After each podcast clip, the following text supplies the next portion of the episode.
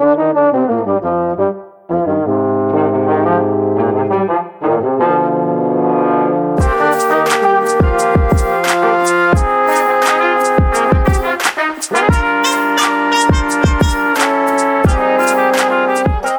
listeners. Alex here. Today I am joined by Justin Ling to discuss his book, Missing from the Village. Justin Ling is an investigative journalist whose reporting is focused on stories and issues undercovered and misunderstood.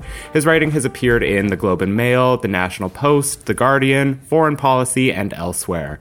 In 2019, he hosted The Village, the award winning third season of the CBC podcast Uncover, which examined cold cases from the 70s that were reopened as a result of the McArthur investigation.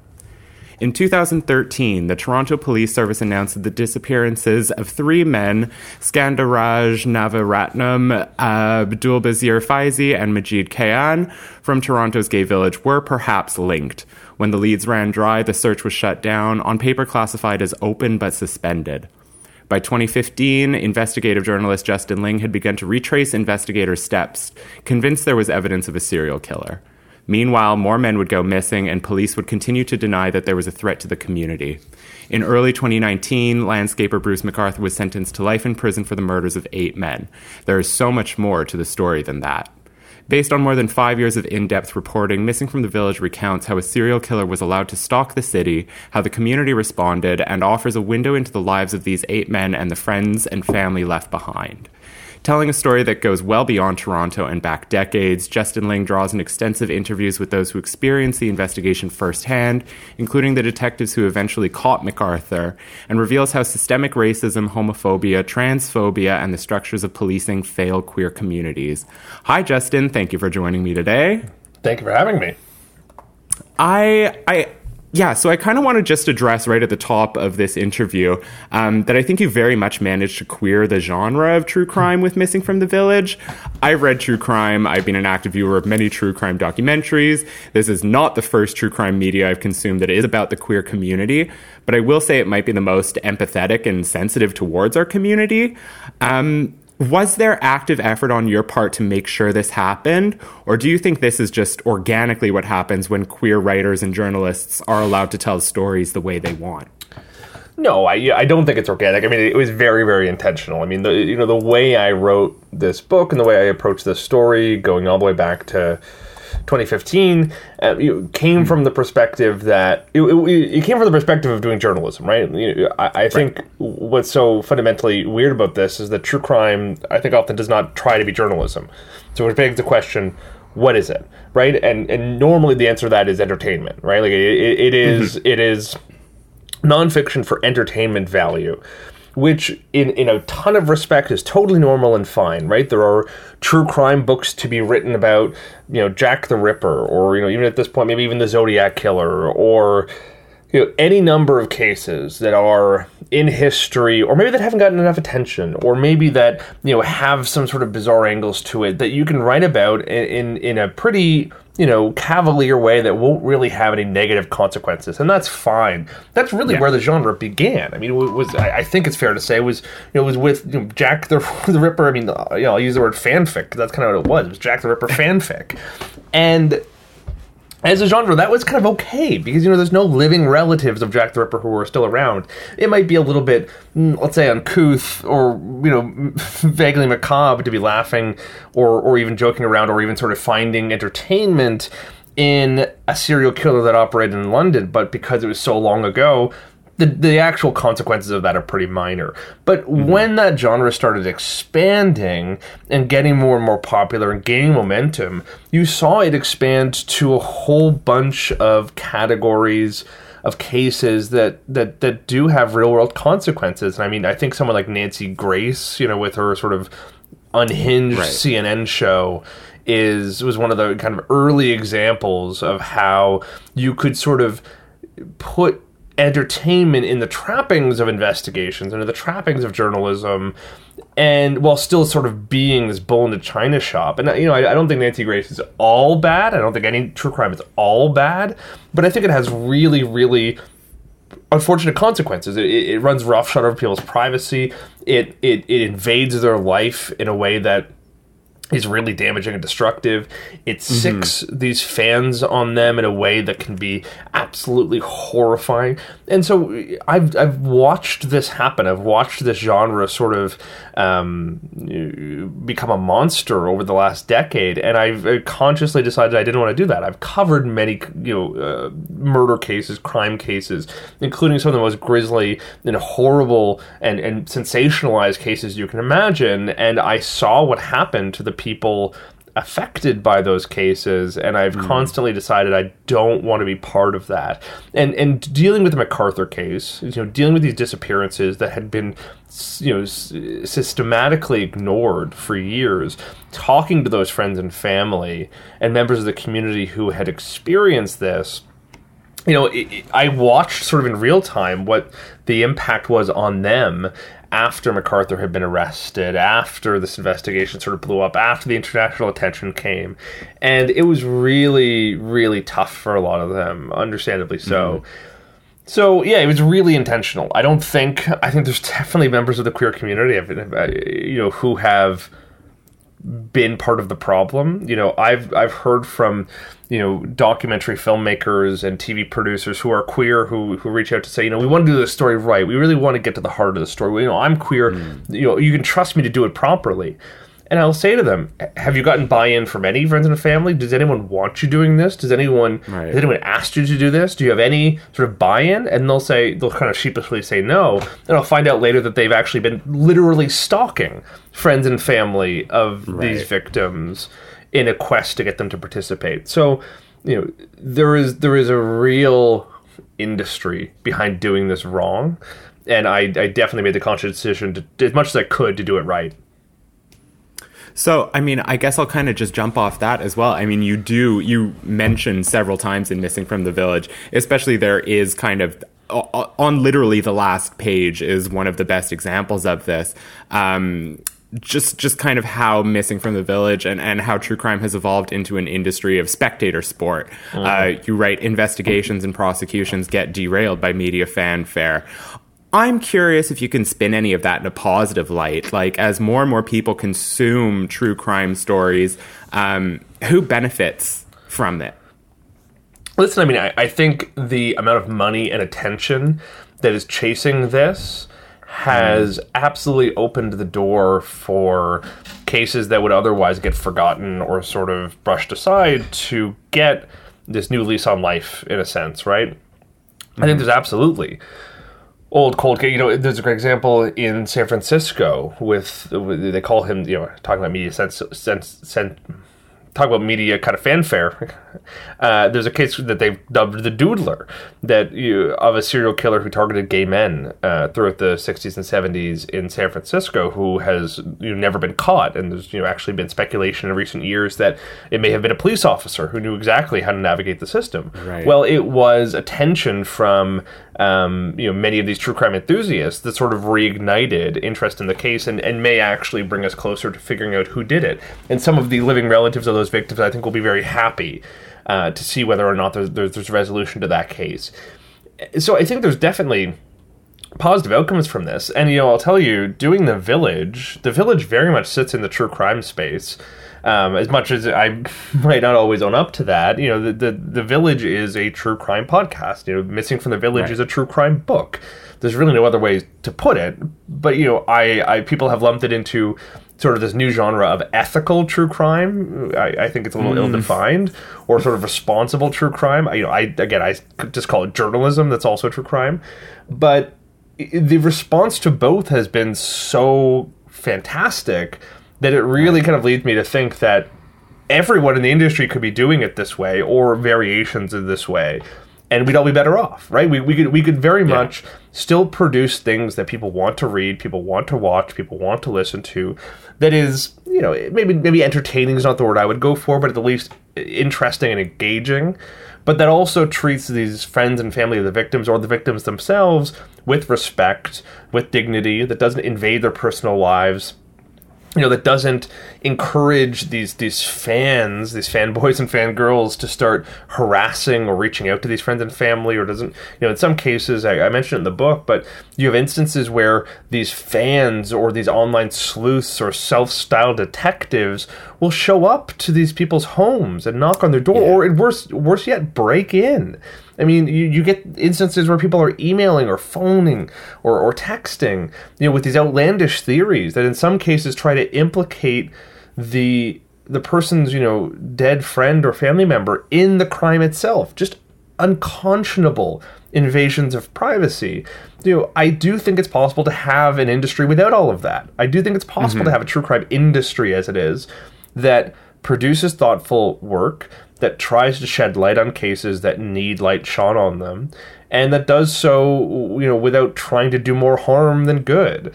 There is an absolute need for more attention paid to crimes particularly homicides particularly hate crimes missing persons cases um, that that would benefit enormously from more attention from more money from more podcast, books you know, tv shows but unfortunately, that still isn't really happening. You're still seeing, you know, unbelievable amounts of money put into, you know, the the twentieth installment of a JonBenét Ramsey investigation, Yeah, right? yeah, yeah. Into he had another piece on you know the Zodiac, for example. You know, there's so much money that chases the sort of high profile cases, and still a real lack of attention paid to um, smaller cases that have been forgotten or or you know never really properly investigated in the first place. Um, you write in the chapter titled Dean and Soroush, it takes all my effort not to stand up and wrap Sarah in a hug as her eyes well with tears. It's not something a journalist is supposed to do, and it's probably why I am, by my own admission, a terrible interviewer. I don't enjoy probing the worst moments of people's lives, and I often find myself holding back to avoid causing pain. Um, I'm curious, uh, from your perspective, when does it feel acceptable to not hold back during what could be an emotionally painful interview? I think it depends. I mean, l- listen, you know, I think in an interview itself, you do have to sort of sit there and be a bit stoic. I mean, because mm-hmm. otherwise, it's not just for the sake of preserving this sort of sense of independence. It's also because you don't want to create a false sense of security for the person being interviewed, right? If I if I sit there and start, you know, hugging the person I'm interviewing and patting on the back and saying it's okay, it's mm-hmm. okay, and trying to be their friend, they're gonna suddenly they may blur that line between, you know, the fact that I'm a journalist and not their friend, right? They might start saying things that they would not otherwise say. I don't want to create that false relationship, both for their benefit and my own, right? I don't want them to think that they are, you know, that, that I'm the shoulder to cry on. You know, I want them mm-hmm. to realize at every moment that I am, you know, going to take what they tell me and potentially, you know, put it in a newspaper or a book or on a podcast. It's really important to preserve that that wall, both you know, for their own safety. Now, that's not that's not to say you have to be a complete soulless, you know, asshole. I've certainly, you know, given a big hug to some of these people, and you know, when I've seen them at you know uh, court hearings or at memorials, absolutely. But in that interview, you do have to put up some level of a wall or else you could you know, really get them in trouble. And and it's a really difficult thing to do. I don't like doing it. I've never liked doing it. When people you know cry on the phone to me, it is really really a, a difficult thing. I I really do not look forward to, and I often really despise in the moment but you know it's a necessary part of the job but it's also you know a question of of, of, of tactics right you know not every journalist is the same i, I think you, we all have to operate on on roughly the same ethics code i think it's really important you know, really that's what makes us journalists and, and really you know not much else but I, I you know I think there's a, a pretty wide latitude as to how you want to operate. You know, there are journalists who will sit there and and you know sit on the same side of the booth as as you and, and put their arm around you and, and say they're there. Um, and there are journalists who will sit there with a you know a stoic gaze and, and, and never blink an eye even as you're breaking down and, and weeping. You know, there there's definitely a need for different styles and tactics and you know methods and I think we're all you know constantly trying to figure out exactly kind of where we fit on that spectrum. But you know, I uh, definitely don't love uh, you know having to you know sit across somebody who's who you know is re- reliving the worst day of their life. There's a passage in the chapter Andrew and Selim during a community gathering at the 519 Center that reads This was a battle worn crowd. There were older guys, men who likely remembered the riots and protests of the 1980s. There were younger queer people who had been active in recent years advocating for justice for marginalized groups. There were transgender and poverty advocates who had spent years shining a light on police brutality, poverty, transphobia. It was a wealth of experience and activism, riches of frustration and anger. Um, a good amount of these people are there to rally together after Andrew Kinsman goes missing. And later in the book, you address something I think is really critical to the story. Um, you write that to be prioritized as a missing person, you need social capital. Uh, you write here, many tried to explain this phenomenon. It took a white guy to go missing for police to care. It's a sentiment I appreciate, you write, but it's wrong. Can you talk a bit about this statement on social capital and what it meant for the case overall? Yeah, I mean, it, it's a tricky thing because you know, it's objectively true that really there was not enough attention paid to this case until a white guy went missing. You know, that is objectively true. Um, mm-hmm. But it was also, it also, I think, kind of smooths over who Andrew was, you know, who this white guy was. I mean, he wasn't just any white guy off the street. And in fact, it, it, it erases the fact that that an earlier victim, Dean Lisowick, was also white, but mm-hmm. Dean was street involved. He was a sex worker. He had struggled with addiction issues over the years, and he was a white guy who, you know, maybe most insulting of all, went missing and, and was never even registered missing. You know, police didn't even know he was gone. The community, yeah. you know, the sorry, the, the the the city didn't recognize him as gone, even though people in the community, you know, I think knew he was missing. Um, you know, Andrew Kinsman was different because he was a guy who knew how not to just uh, navigate the state, but also knew how to challenge it. You know, he was a guy who was involved in HIV/AIDS uh, work and advocacy and activism for years. He was a guy who was critical of how police and the state handled, you know, issues around queer people, around sex work, around addiction. You know, he was a guy who really made himself loud and, and sort of present and, and was able to do that most critically. And he was, of course, surrounded by people who, who were very much the same, right? People mm-hmm. who knew that the state, you know, would not care unless they made it care. And they were critical in, in breaking this, right? You know, I, I, I read it yeah. in the book and I really believe it. I don't think Bruce McArthur would have been caught when he was if not for the really hard work of of Andrew Kinsman's friends and family. And the, you know, at one point, one of them put a really fine point on that to me, and basically said they were told by the cops that it, some security footage probably would have been deleted. Crucial security footage that led to his arrest would not have been available if they had waited just a few more days. And the cops right. were certainly likely to wait a few more days if they had not been pressured and strong armed into giving a shit by these friends and family. So it is it is it is really important to recognize it was not just like the police snapped into action when a white guy went missing. It took yeah. uh, the community really standing up and, and, and applying pressure for that to happen. But also, you know, this narrative erases the work that was done by the friends and family of other missing men. You know, one of the first men to go missing, Abdul Basir Faizi, his his wife and kids, you know, called out the police, lobbied them, you know, annoyed them, pestered them, walked into the village themselves despite knowing nothing about the village, and went door to door asking for for for answers.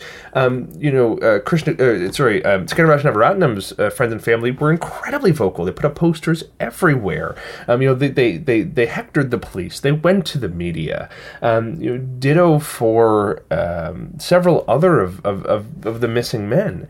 Um, you know, Soroush Mahmoudi's wife, despite not really speaking English, did her yeah. best to try to reach out to the police and, and, and, and convince them to care. So Oh, I mean, actually, I'll, I'll, do one more. You know, Selim Esen's husband aggressively, aggressively tried to make the police you understand how abnormal his disappearance was, and the police turned around and tried to accuse him of being responsible, despite having zero evidence for it. So, you know, it's it's a really difficult and fraught thing.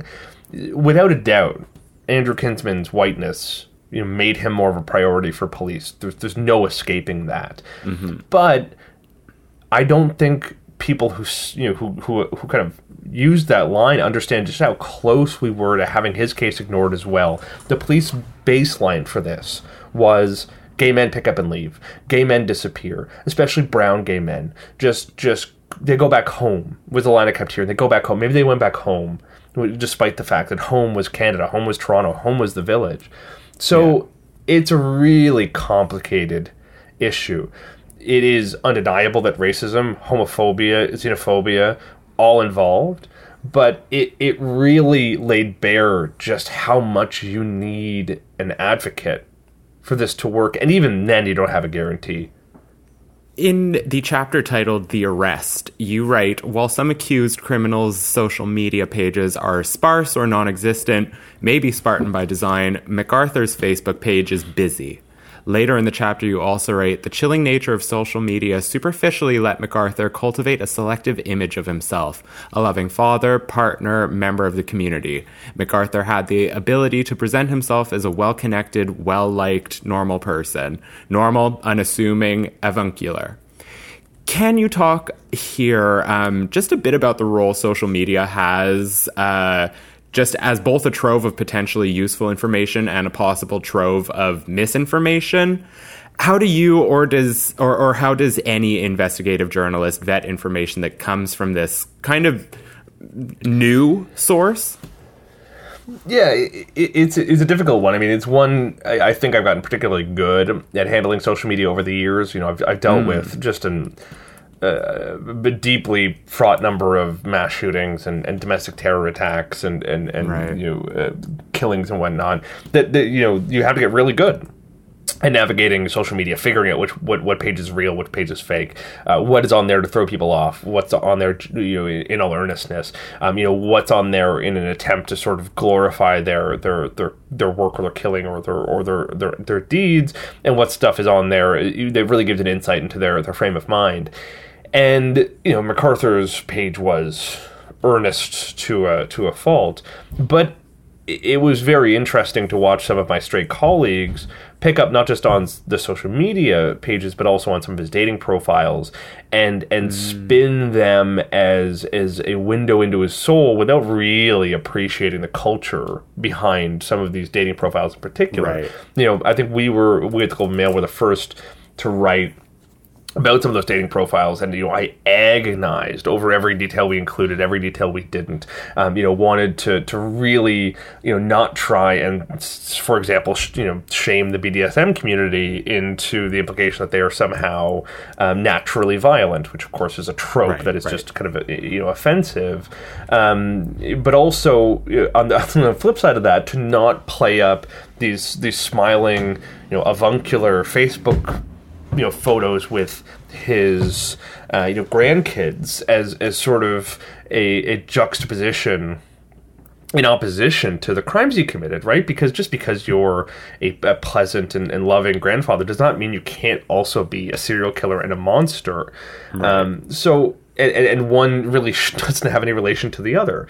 So trying to find that that that middle ground that where you know you can sort of use all of that information that goes online as informing who he is and how he may have met his victims and sort of who he was, but not using it to sort of try and smooth over or excuse or um, sort of run contrary to the things he did and I like to think we, we managed to to toe that line relatively well, maybe not perfectly, but well enough. And unfortunately, many other people in the media didn't do that. There were you know, hmm. constant headlines, um, you know, about his his sort of you know normalcy, you know, the kind of guy next door vibe um, that we you know did I think with Jeffrey Dahmer and a bunch of others, but also you know not trying to to to you know read too much into his his sex life as though you know a, a, a, sort of abnormal sex life is indicative of being a serial killer because of course it's not um, it's a really difficult thing I think the really, at the end of the day, you have to take social media and someone's internet persona as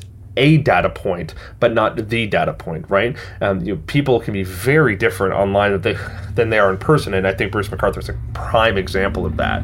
Um, and I think you know there's a level of laziness that goes into just trying to build a profile of someone based exclusively on what you find online because you know, that rarely tells the whole story. Sometimes it's necessary when you're trying to rush out a story in the hours after something has been committed, um, but it- you know it is not it is not a complete picture. As kind of social media is this thing that we're all very much exposed to now, do you find, because I mean, you do have a history in this field, uh, you've been working it for a while now, do you find it's easier, getting easier, or getting kind of more difficult to vet that information? it's getting more difficult, largely because we're seeing more and more younger people. Um, I mean, and, and this is largely true for you know mass shootings, domestic terror attacks in particular. But Right.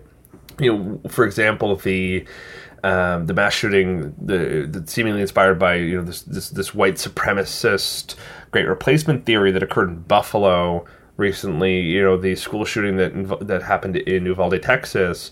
Um, Yeah. These are instances where either you had very very little social media profile or in an intensely manicured one that was really designed to sort of outlive the shooter or the the attacker or the perpetrator or the alleged attacker in some cases and it, it makes it really difficult it makes it really um hard to it's making it harder and harder to sort of you know base a profile uh, of somebody, especially when they may not have had much of a social life outside the internet.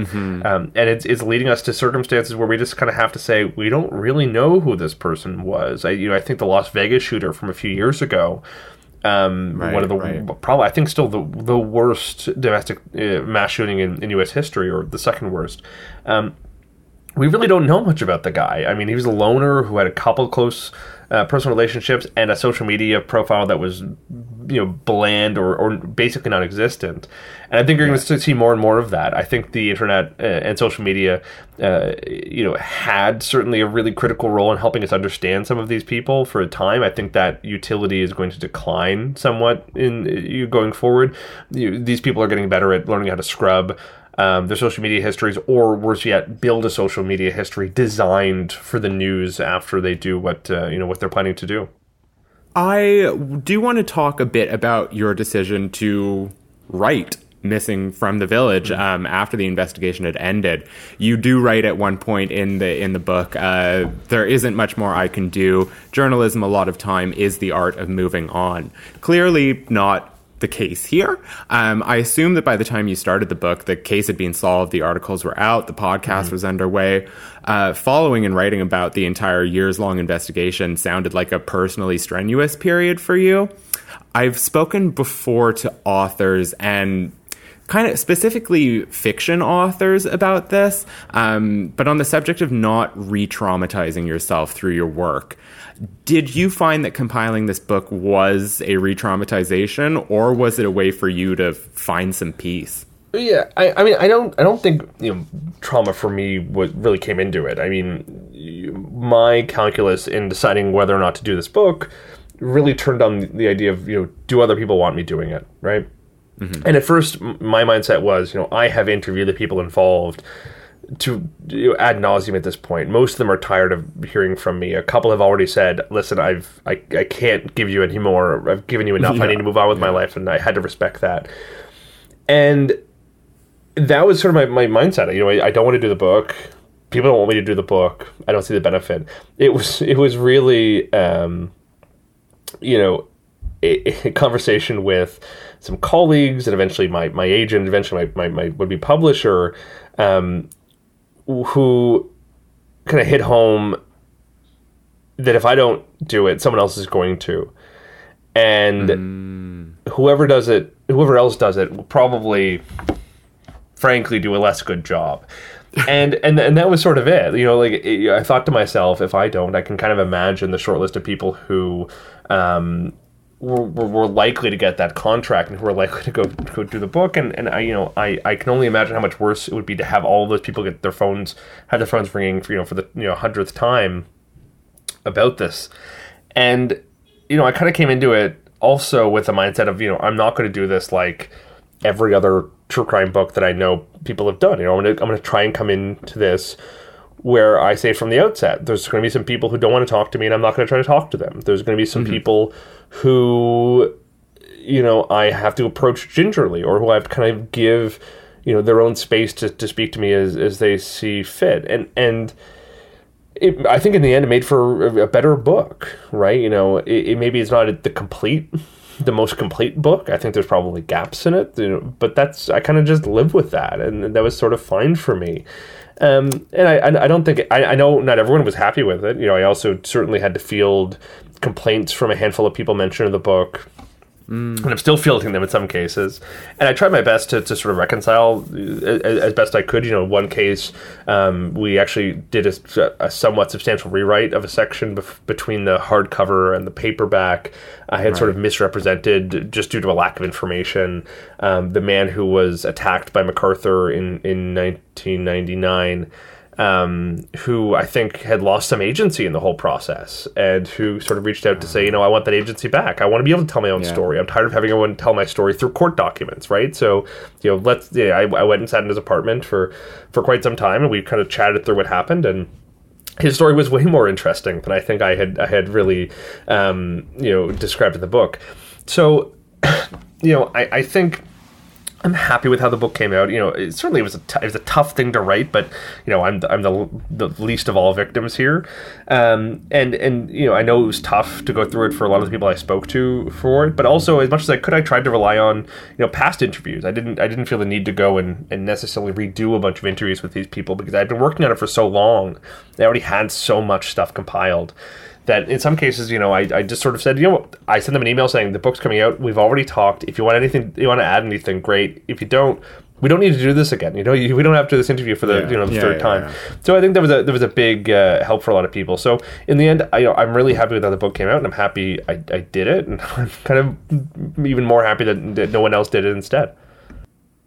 Do you kind of feel the same way? Is that sentiment shared? Um, about the podcast. I mean, you say like CBC was pitching me on the idea of a podcast. I was doing everything I could to say no, but in the end, you did host two full seasons of it. Mm-hmm. Um, was that kind of the same thing, where it was a matter of if I'm not telling this story, somebody else is going to be do it, potentially worse? There, there's a really strange thing in that there's a whole bunch of negative reviews for the pod. So I shouldn't say a whole bunch. So we, I, sh- I, should point out the podcast is incredibly well reviewed, um, but the the negative reviews are almost unanimously. I was told this would be a podcast about a serial killer, and I didn't expect a history lesson. And I, you know, I laugh at them because I we were when I pitched the show. That's exactly how we described it. You know, I I basically said. Let's promise them a show about this serial killer ripped from the headlines, but you know, let let's let's give them a history lesson and it was supposed to be a bait and switch, right? You know, we, we mm-hmm. the first two ep- the, the, first two episodes and, and the last episode are really the only ones that deal with the Bruce McArthur case. The rest is, is a history of of the of the queer movement in Canada, of a, a series of unsolved homicides and disappearances going back some 40 years, uh, nearly 50 years in some in some cases. You know, the point of the podcast was was very much to try and take the sort of interest that had been garnered around this case and to you know grab that spotlight and swivel it back to you know the sort of forgotten era you know to a history that I mm-hmm. wasn't even aware of when I started working on it to a history that a lot of queer activists and queer folks weren't even aware of to details that even people involved in the story that we spoke to weren't aware of. And so you know the the podcast is really only notionally about the McArthur case. Right. Um, I, I, think we certainly do it justice. I, I, hope I hope we do. Um, I think there's there's some real pieces of police accountability there that we really drill down into. That I I, I can only hope have made a difference in the grand scheme of things.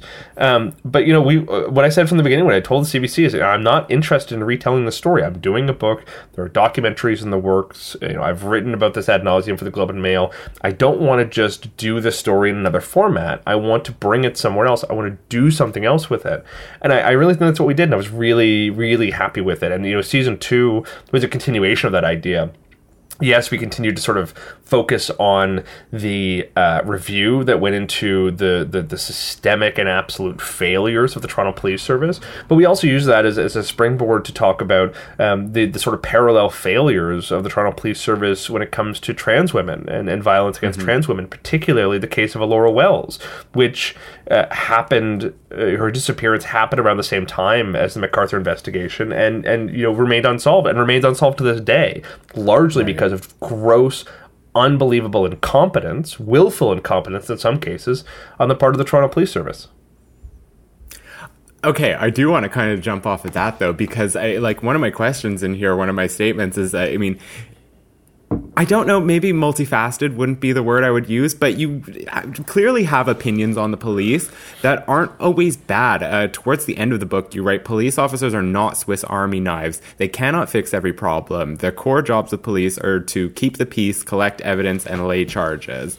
Later, you write it's time to open this work to non officers, bring in social workers and outreach officers uh, to engage with communities, especially marginalized ones, when you are talking about um, missing persons cases cases. Mm-hmm. There's also a call to defund the police later in that chapter. Um, but at the end of the day, you do have sympathy at several points in regards to some officers who really are trying to do good work.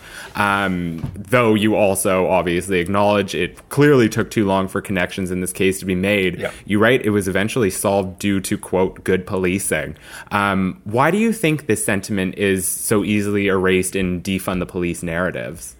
Well, you know, here's the deal. I mean, you know, the defeat, defund the police narrative rarely talks about homicide policing, and, and, nor should it, right? I mean, you know, right. I think if you were to make a list of the core things we expect from our police, solving murders is number one, right? Like, you know, I think we we all love a world, and I think you know, core to the sort of abolish the police sentiment is a world where there is no homicide, where we've you know fixed society to the point where we don't need police, and I think that is a, a lovely idea, and it's not really my place to to sort of talk in those utopian terms, and that that's fine. It's not not my job.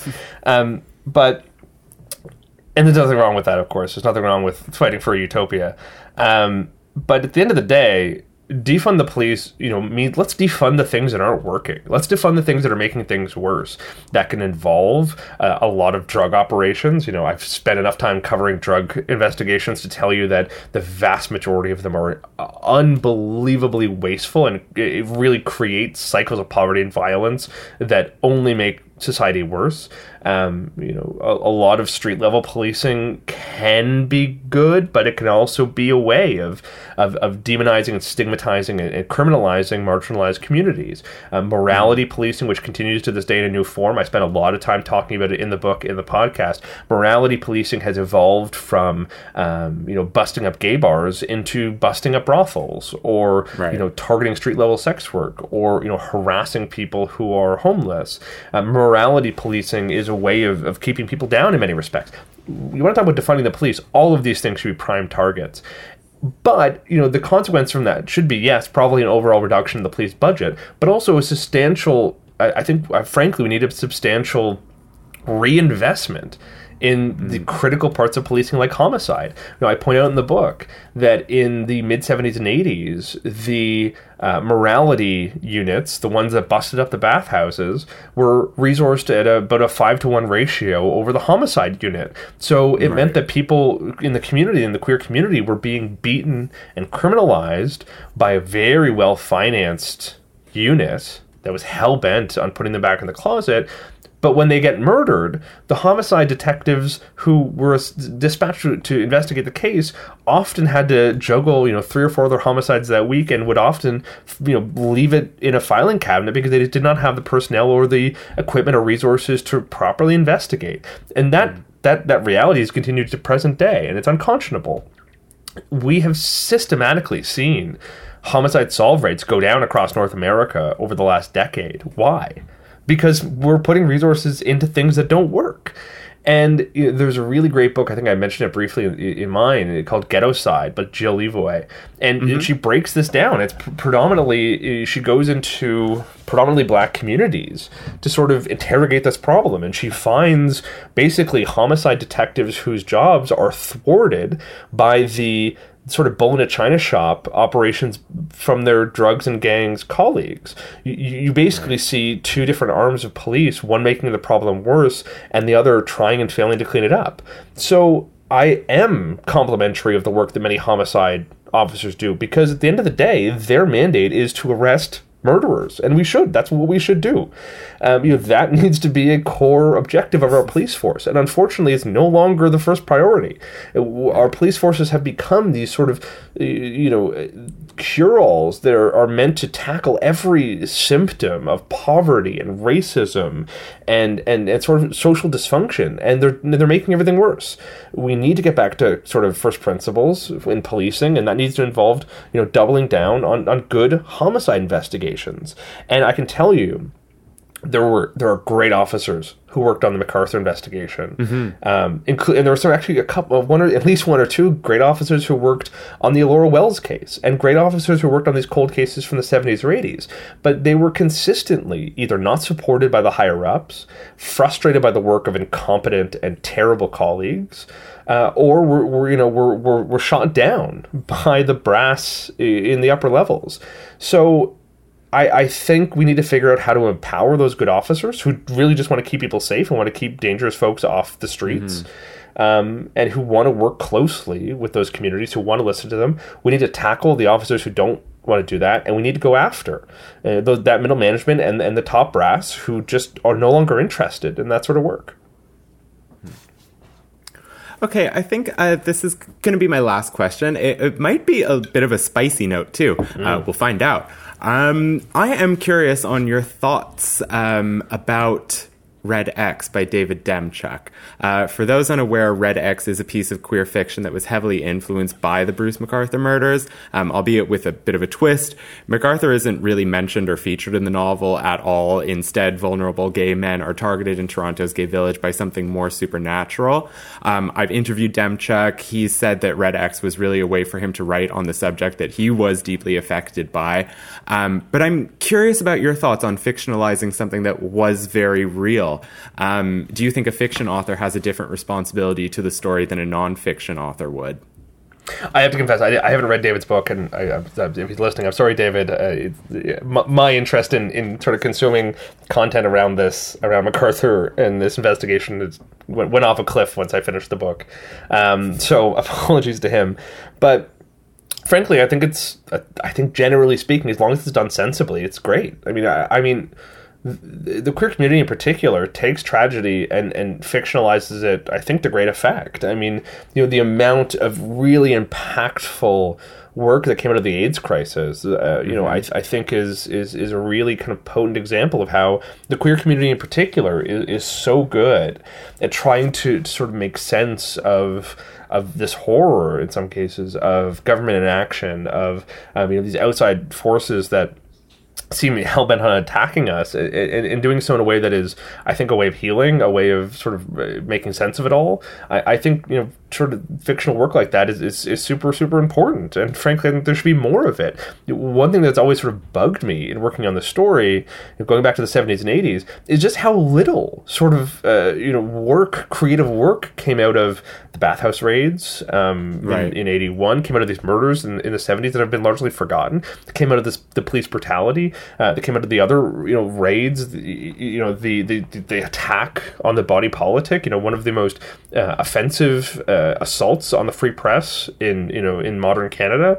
Um, you know the pussy palace raids later on yeah. Sex garage raids in Montreal. You know, there, there's so many examples where you know the queer community came under attack, and I really, looking back, thought there'd be this this outpouring of creative work, fiction, nonfiction, that would come as a result that would try and sort of not just make sense of it, but also memorial memorialize it and commemorate mm. it. And I just haven't really seen that. There's some examples. There's some some great exceptions to that, um, but it's actually really bothered me how bad we've been at, at sort of making our own history. So you know, I think again, as long as they're sensibly done, as long as there's some level of anonymization there, as long as there's, um, you know, no no sort of gross caricatures of the people who've been affected by this, which I don't mm-hmm. think David did.